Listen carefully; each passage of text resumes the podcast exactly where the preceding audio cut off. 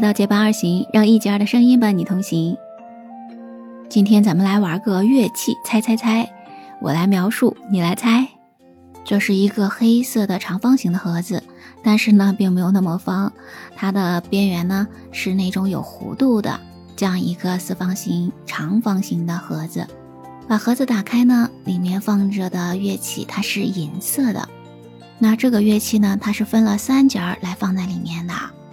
上面的一节很长，有很多个按键，而下面呢一节稍微长一点，一节稍微短一点儿，这样子呢来构成了这个乐器。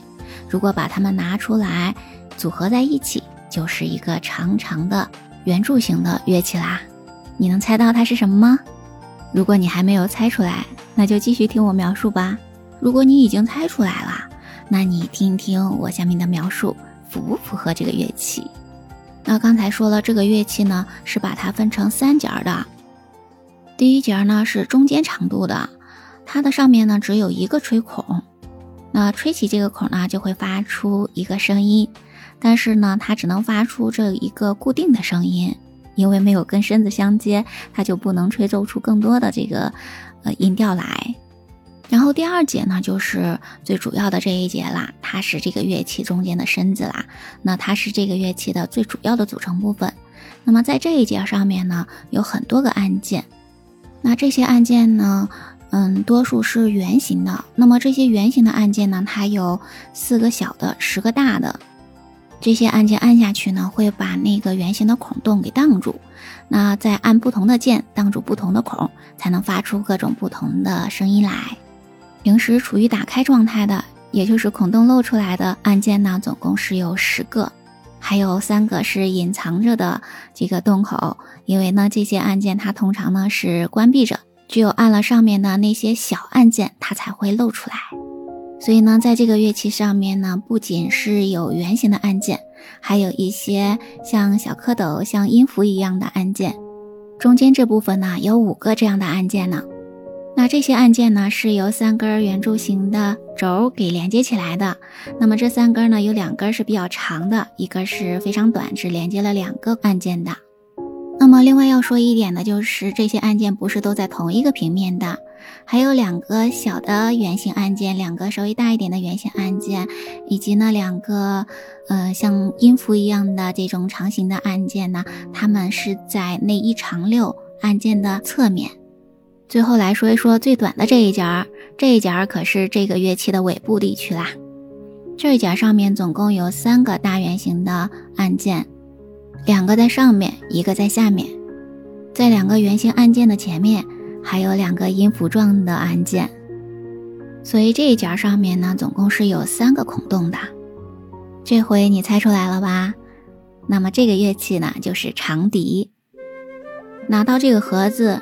甚至你打开它看到它的时候，你可能并不觉得它长，但是我们把它拿出来，把笛头、笛身和笛尾安装在一起，你就会发现它变得好长了。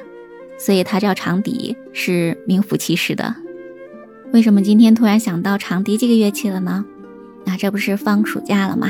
是一个毕业季了，所以我就在想起我上大学的时候。呃，因为喜欢音乐嘛，当时学校正在招收管乐团的队员，于是呢，我就积极的去报名啦。乐团的老师先要看每个人的唇形，然后给大家分配要学哪种乐器。那老师看过我的唇形之后，就说：“你去吹长笛吧。”于是我就成为长笛队的一员了。而且非常好的一点是我妈妈以前吹过竹笛，所以呢，她教过我吹竹笛的方法。虽然也只是一个简单的入门，但是呢，对笛子的这个吹法有了一定的这个了解，所以呢，学起来也会比较快一点。竹笛是咱们中国的传统乐器啦，而长笛呢是西洋的金属类的乐器。那它呢，通常是在乐队里有非常重要的这样一个可以说加花的这样一个方式存在在乐队当中，可以说是给乐队演奏乐曲增加一些花色的。从结构上说呢，长笛的按键是依靠机械的传动而连接起来的。那么竹笛呢，就直接是圆形的孔洞啦。你见过吧？它是那个上面要贴笛膜的，通过我们的吹动的气流振动笛膜而发出这种声音的。一般的竹笛呢是只有七个孔的，而长笛呢是靠按这些按键的，不用像直接按孔洞那样子费手指。但是呢，它的按键比较多，通常来讲呢都是十六孔的。从刚才的描述中你也知道了，按键可不止十六个，所以呢，这个吹奏起来指法记忆会比较难一点。